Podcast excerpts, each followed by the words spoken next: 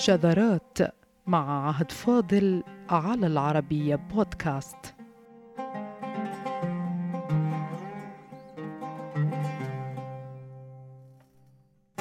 رواة الشعر العربي وخاصة منه الشعر الجاهلي كانوا هدفا لمشككين روجوا لشعر منحول قاد فيما بعد إلى تشكيك بماض شعري كامل.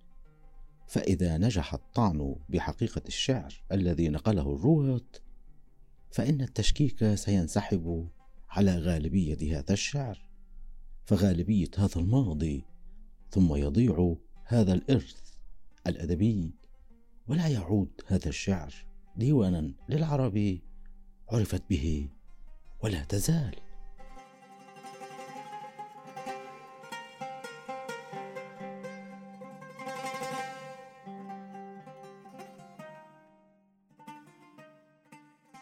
فلماذا كان رواة الشعر الجاهلي أكثر من غيرهم هدفا للطعن بحقيقة ما نقلوه؟ ففي العادة من ينحل الشعر يقوله لنفسه لا ينحله غيره. فلماذا يقوم الراوي إن صح الزعم بنحل شعر جميل غيره؟ هل هي هدية مجانية يقوم بها الراوي فينحل غيره شعرا عظيما فيما المنطقي أن ينسب شعره لنفسه؟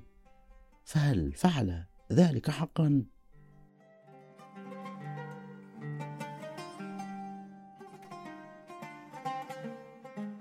قصة النحل الشعري أيها السادة ليست فحسب قديمة بل هي مشتركة بين الأمم وهي ظاهرة مرتبطة بصفة خاصة بالشعر المروي شفهيا المنقول سماعا.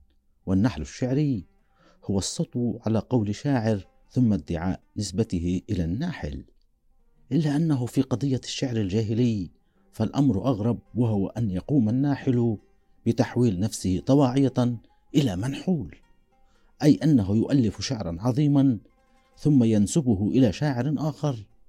وهي إحدى أغرب ظواهر النحل الشعري في تاريخ آداب العالم.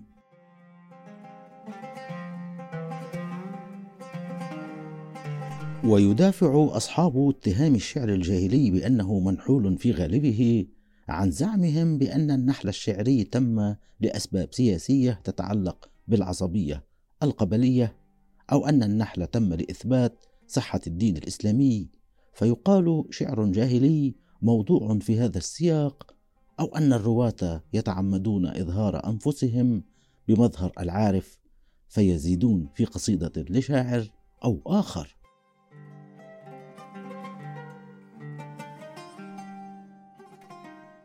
في الحقيقة أعزائنا فإن الشعر الجاهلي ظلم وقلل من شأنه حينما زعم مستشرقون ومعهم مثقفون عرب بأن الشك يطال غالبية هذا الشعر لأنه لا يعكس حياة الجاهليين كما زعم وإن لخلوه من تصوير العبادات التي كانت سائدة قبل ظهور الإسلام كما لو أن على الشاعر أن يقول الشعر. كما يفترضه هذا الناقد أو ذاك أو هذا المعيار الشعري أو ذاك.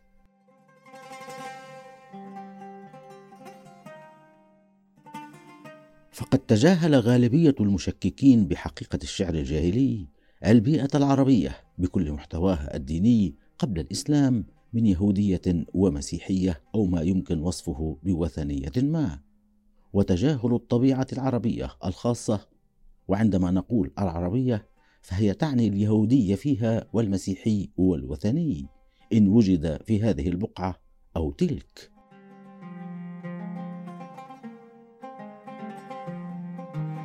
تجاهل الطبيعة العربية وعدم الإلمام بتشعبها وخصوصيتها دفع بمستشرقين ومعهم عرب للشك بحقيقة الشعر الجاهلي. فلقد قام هؤلاء وأولئك بافتراض طبيعة ما عند الجاهلي. ثم القياس على تلك الطبيعة المفترضة لمطابقتها مع شعره. فإذا تشابهت القصائد مع الطبيعة المفترضة كان الشعر حقيقيا بزعمهم. وإن لم تتشابه فهو شعر منحول. وضع على يد الرواة وأهل القبائل والإخباريين المسلمين. لكن السؤال الذي يطرح نفسه هنا كيف كانت حياة العرب قبل الإسلام؟ خاصة في العقود التي سبقت ظهور الإسلام أيها السادة. هل كانت حياة العرب كما تخيلها المستشرقون وعند عدد من مثقفي العربية؟ أم إن الواقع فيها كان أقوى وأكثر فاعلية مما أرادوه شعرا دينيا أو حياة دينية؟ فكيف كان الواقع الجاهلي في القرن الذي شهد ولادة نبي الإسلام عليه الصلاة والسلام وهو القرن الذي تعزى إليه بعامة كل أصول الشعر الجاهلي من امرئ القيس وإلى عبيد بن الأبرص وجميع أصحاب السبع الطوال المعروفة بالمعلقات.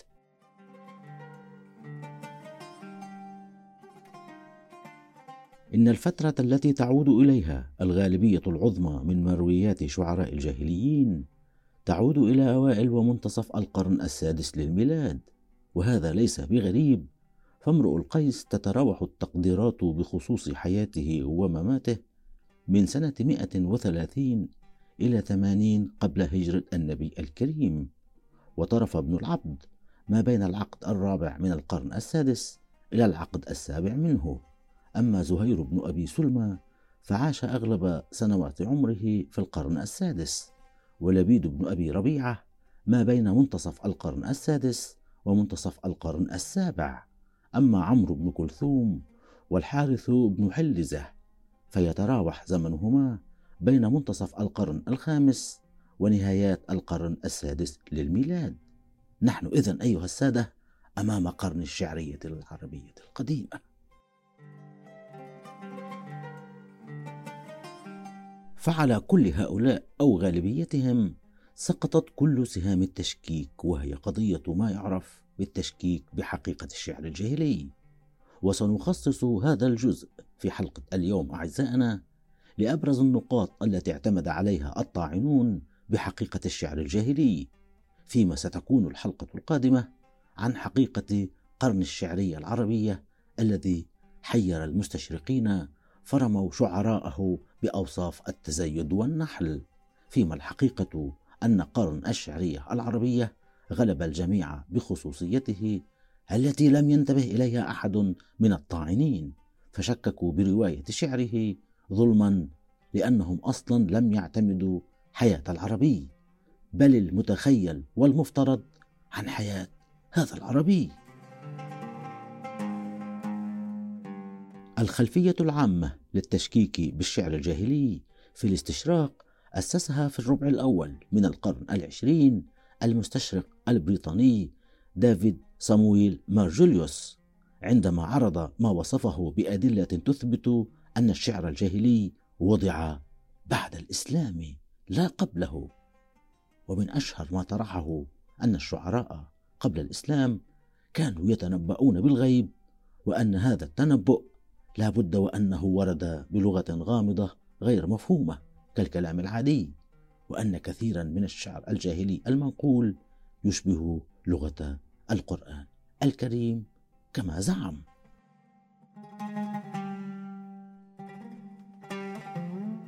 ويفترض مارجوليوث أن الشعراء قبل الإسلام كانوا ناطقين باسم الوثنية كما وصفهم فأين هو الشعر الوثني ذاك؟ ويقول بما هو أقرب للسخرية إن شعراء الجاهلية على ما يبدو لم يكونوا ناطقين باسم الوثنية بل كانوا مسلمين في كل شيء قاصدا بأن لغة الشعر الجاهلي ومضامينه مستقاة من النص القرآني. كما زعم وعلى هذا فإن كل التقاطعات اللغوية والمعنوية والشعرية التي جمعت بين لغة القرآن الكريم وأشعار الجاهليين تؤكد أن شعرهم كتب بعيد مجيء. الإسلام لا قبله.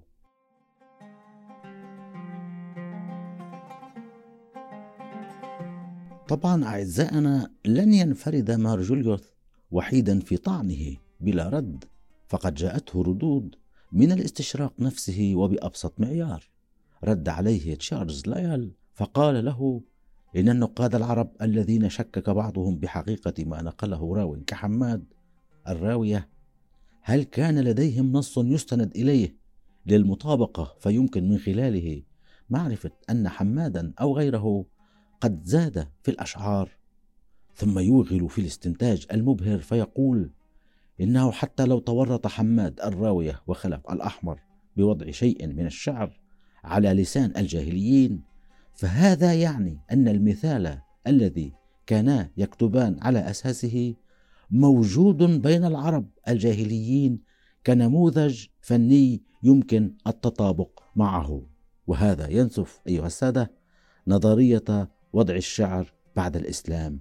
ذلك أن ما نجح فيه حماد أو خلف يؤكد أنهما استندا إلى نموذج سائد معروف للقصيدة الجاهلية. وهذا يؤكد أنها سبقت الإسلام بل كانت مكتملة الأركان على المستوى الفني. ثم كان الأشهر عربيا في العصر الحديث الذي تبنى ما ذهب إليه مارجوليوس هو طه حسين. فقد صار من أشهر من حمل لواء التشكيك بالشعر الجاهلي على قواعد كان أسس لها المستشرق البريطاني المذكور.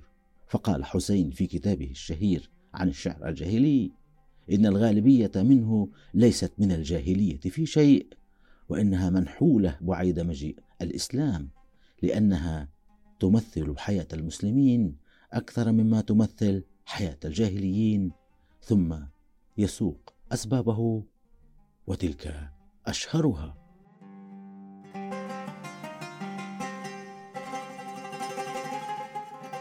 المرجعية العامة التي انطلق منها طه حسين مستقاة حرفيا مما أدلى به المستشرق البريطاني مارجوليوس فيقول إنه لمن الغريب أن يعجز الشعر الجاهلي عن تصوير الحياة الدينية للجاهليين كما سبق وقال المستشرق البريطاني بأن شعراء الجاهلية كان يفترض بأنهم أن يكونوا ناطقين باسم الوثنية كما قال فأين وثنية الجاهليين في القصائد المنسوبة إليهم؟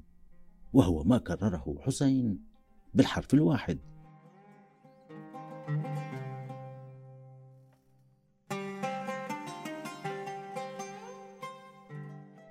ثم يستند طه حسين إلى حياة الجاهليين السياسية ودور الأمم الكبرى فيهم قبل ظهور الإسلام. وتلك النقطة أعزائنا هي أكبر دليل على خطأ ما ذهب إليه عميد الأدب العربي إذ إن الروم والفرس كانوا مسرودين في شعر جاهلي عظيم إلا أن العجيب أن الشعراء الذين أشاروا إلى قيصر الروم أو قادة الفرس شكك في شعرهم فلم يعودوا دليلا للنفي بل لإثبات ما يذهب إليه العميد. للأسف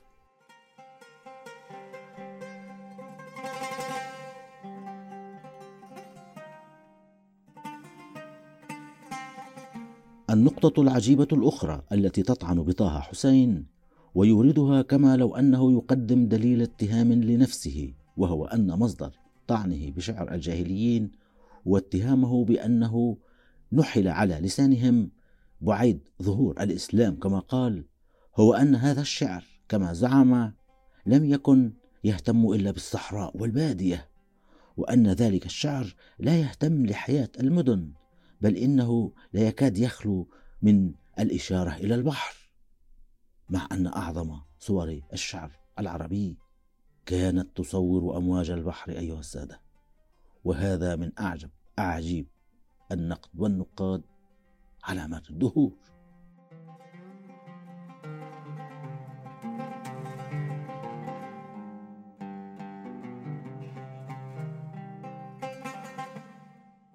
ومن أهم النقاط التي أثارها حسين هي الطعن بالشعر الجاهلي لأنه لم يعكس حقيقة لهجات العرب واختلافها كما سبق وقال مارجوليوس بذلك وقال إن كل السبع الطوال تنتمي إلى المستوى الفني اللغوي الموحد متسائلا عن غياب اختلاف لغات العرب في شعر الجاهليين. منتهيا إلى القول إنه إما أنه لم يكن هناك اختلاف بين قبائل عدنان وقحطان في اللغة واللهجة أو أن هذا الشعر كتب بعد ظهور الإسلام ونحل إلى شعراء الجاهلية.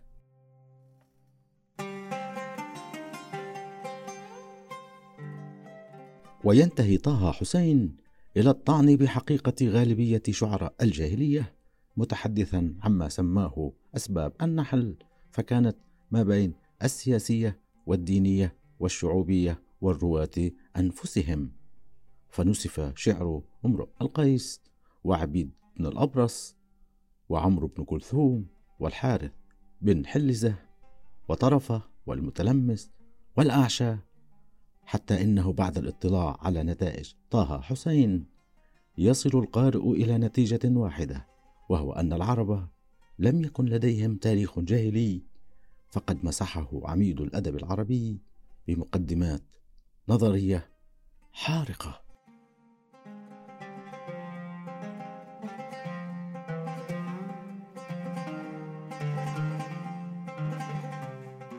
هذه بعامة مسوغات المشككين بحقيقة الشعر الجاهلي وقد بينا دور الاستشراق اولا في ذلك وهو مستقى أصلا من نقاد عرب قدامى التقطوا بعض النحل فشككوا إما في شعر أو قصائد بعينها ثم تأثر المثقف المعاصر بما جاء في الاستشراق.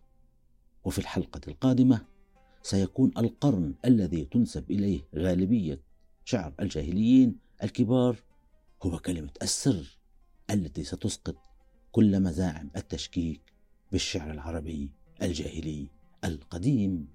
فإلى ذلك اليوم وإلى تلك الحلقة وإلى اللقاء والسلام عليكم.